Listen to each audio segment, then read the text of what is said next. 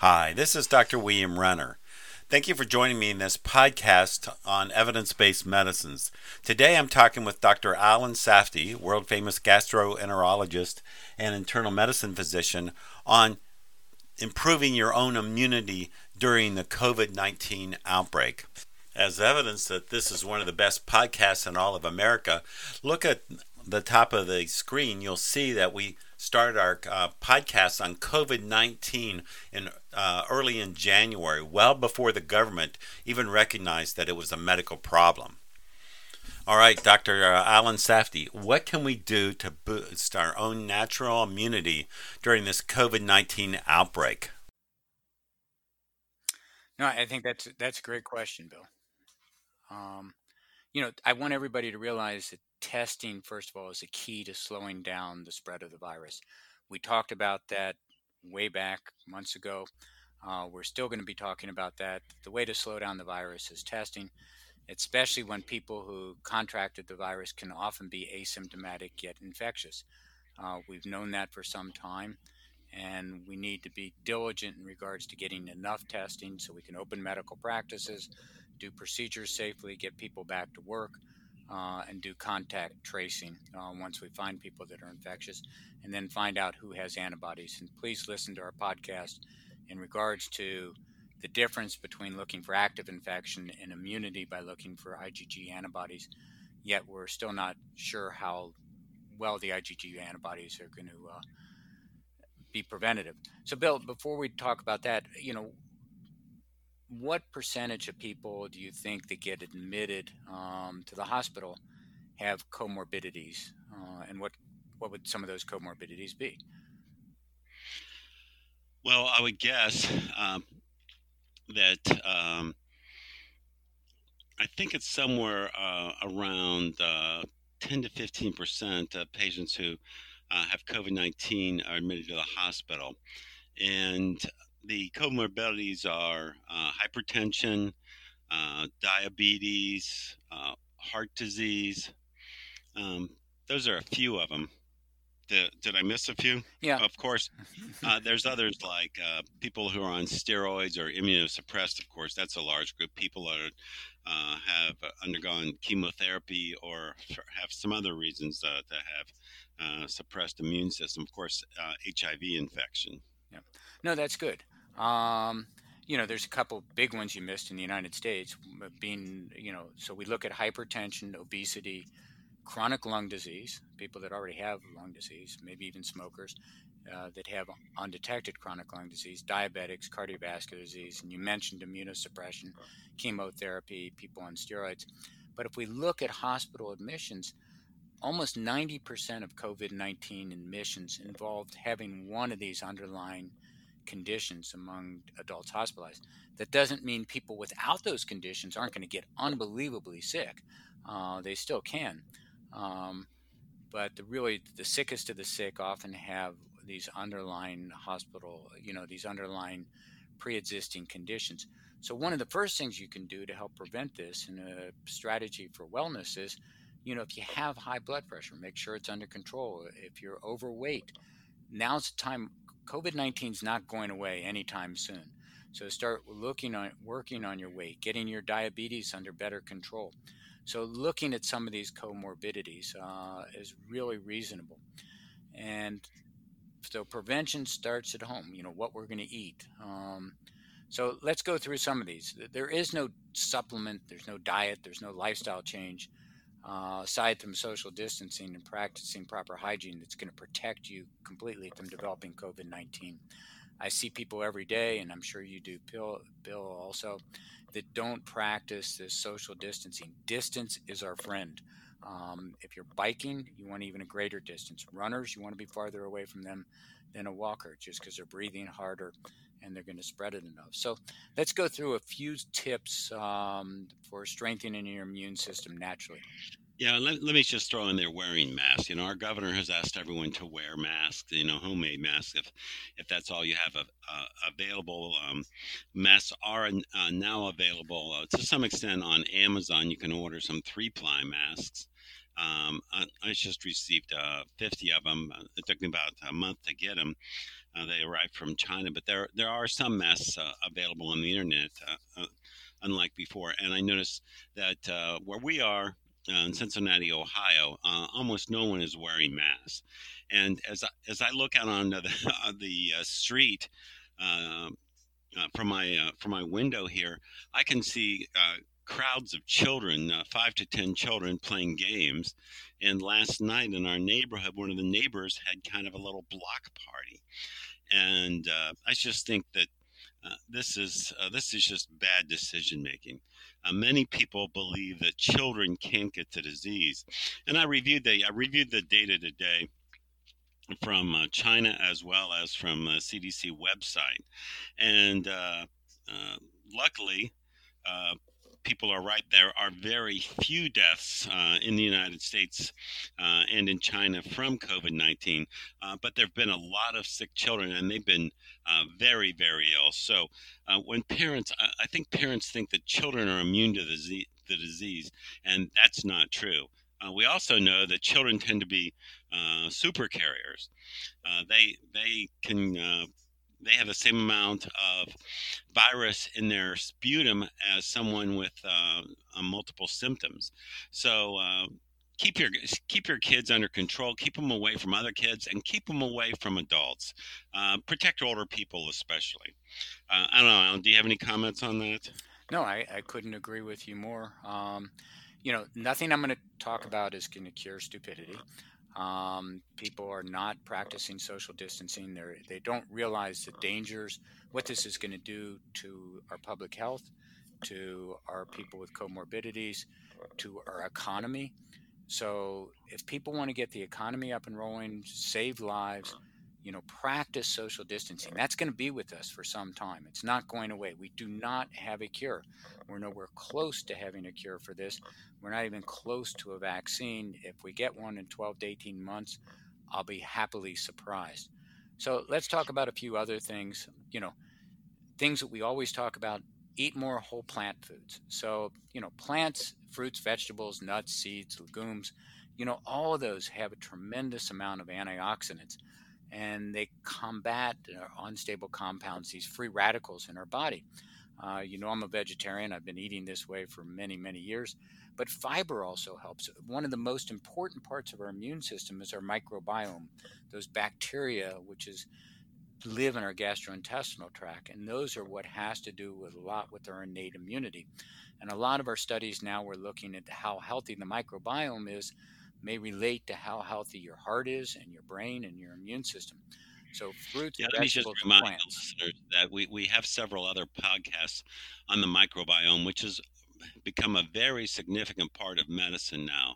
So uh, li- listen to that. Uh, listen to that uh, podcast on the microbiome. Uh, going on, Alan. Go ahead, Alan, uh, I think the microbiome is really extremely important part of of uh, medicine. It's going to become more and a more important part as as we find out more and more about the microbiome. Yeah, I couldn't agree more. We've ignored that part uh, in medical school. It's you know, it's a in most of you, you know, you think of poop as poop. Um, ninety percent of the cells, um, not of the weight of the cells, but the cells in our body, are basically in our gastrointestinal tract. These microbiome, our skin, our mouth, um, we know that even if we change the microbiome, the bacteria in our mouth, we can change blood pressure responses to exercise. And that's a huge part of our research right now. Um, I'm going to move on to sleep. You know, all of us know how important sleep is. Um, there's multiple studies showing that those slept less than six hours per night were more likely to get some viral illnesses. Um, so, you know, we really ask adults to aim for seven or more hours of sleep each night. Uh, we don't want to sleep too much. Um, sleeping too much is bad. We don't want to be sitting that much, but sleep is really, really important. I put that down below the healthy foods and healthy fats. Um, you know, we talked about the plant-based diet, but healthy fats, ones that decrease inflammation, the omega-3s, which you get from flaxseed, nuts, um, you know, fish, uh, especially the fatty fish like salmon and things like that, the wild salmon. Um, olive oil. All of these have high anti-inflammatory. They're been linked to decreased risk of chronic disease like heart disease and type 2 diabetes. Uh, they're powerful anti-inflammatories. Uh, so you can add chia seeds to your diet. You can add flax seeds. You can have salmon with that.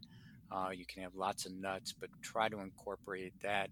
And we talked about the microbiome. You know, should you take a probiotic? Um, I don't, but I have no uh, qualms with somebody taking a good probiotic, and we've done podcasts and articles on probiotics. Make sure it has a good wide spectrum, not a single organism. But fermented foods are tremendous benefits. Um, they have the probiotics, they have the bacteria. Things that are fermented would be like kimchi and uh, kefir, sauerkraut, yogurt. Uh, so again, we're back to looking at that healthy immune system that we get out of our gastrointestinal tract, and we have studies to show that um, those that take in more of these uh, type of foods actually end up with less infections. Now, maybe it's part of their other diet. Now, one other thing in the diet, absolutely limit your simple sugars in your diet. Um, simple sugars would be white breads, cook, cakey, cakes, cookies. Uh, these simple sugars can increase cardiovascular disease, inflammatory conditions. Um, we have observational studies that people um, are more likely to get ill. Uh, even after administered the flu vaccine, we're like more likely to get the flu uh, if they were obese or overweight. So curbing your sugar intake. You're home right now. You have time to cook. You have time to cook healthy, uh, and moderate exercise. And we all yeah. Let me let me throw in a comment about um, um, high fructose corn syrup. You know, we're the only nation in the world that uh, has high high fructose corn syrup. Uh, which uh, has many many dangers with it. It's it's only for political reasons uh, to help the corn farmers that uh, that we have this in our diet. And uh, this this is a, a terrible a terrible product. Do, do you want to just talk about that for a second, Alan? Yeah, fructose. You know, again, if you think of table sugar, um, it has two sugars. It has a bond within them, and so the absorption is lower. The bond has to be broken when you have just fructose, one, it's only metabolized in your liver. So you don't get the kind of satiety or feeling uh, that satiates you, makes you feel less hungry because your brain doesn't utilize the fructose. Uh, your liver utilizes fructose, and we have a tremendous epidemic of fatty liver uh, in the United States based upon uh, our overweight and plus fructose in our diet. Bill's absolutely right we use high percentage fructose. Uh, high fructose corn syrup is not just all fructose, but it's often a higher percentage of fructose than the glucose. Um, but table sugar has two sugars, but that bond is important. It slows absorption. Also, the glucose part can be utilized by all cells, so even our brain utilizes it as an energy source. So we've talked about that previously. I think it's one of the, we just got to get rid of simple sugars out of our diet for the most part.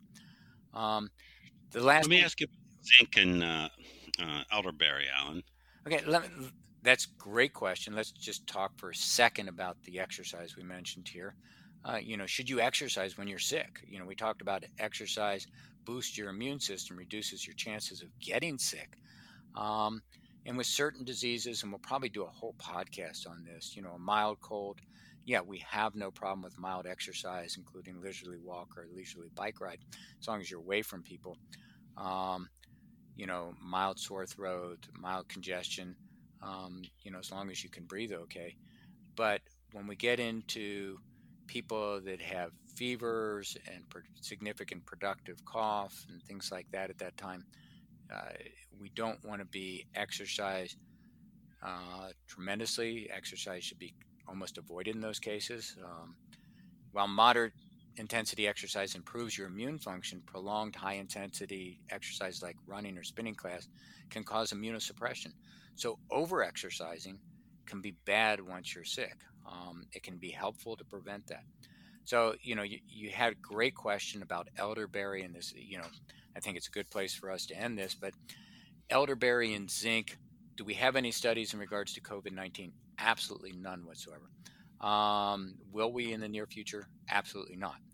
Uh, do I have some in my house? Yes, I have both. Uh, I'm not taking them, but there's studies, in vitro studies, have found that elderberry extract is active against human pathogenic bacteria as well as influenza H1N1. Um, So, you know, separate clinical trials in humans demonstrated that this elderberry extract and extract lozenges reduce the severity and duration of cold and flu like symptoms. So, will it do anything to COVID 19? We're not sure. Um, you know, they, they contain very healthy chemicals called anthocyanins, which have been shown to boost immune function and have some antiviral effects. So, my hope is they may have some. We're just not going to have any studies in the near, uh, near future. Zinc, on the other hand, uh, works somewhat differently. It binds to the sites where the viruses bind. So it prevents the virus from entering the cell, which is a key to prevention.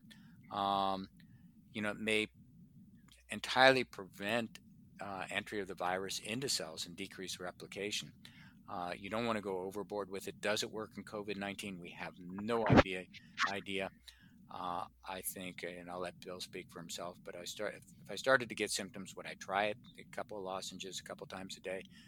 I probably would. Um, you know, randomized. There was seven randomized trials with zinc acetate and zinc gluconate on colds, and it shortened the duration of the colds by 33 percent. It did not prevent them. So it's a point of significant controversy. Um, whether it's worthwhile or not. Uh, things that have very little downside, I may continue to do.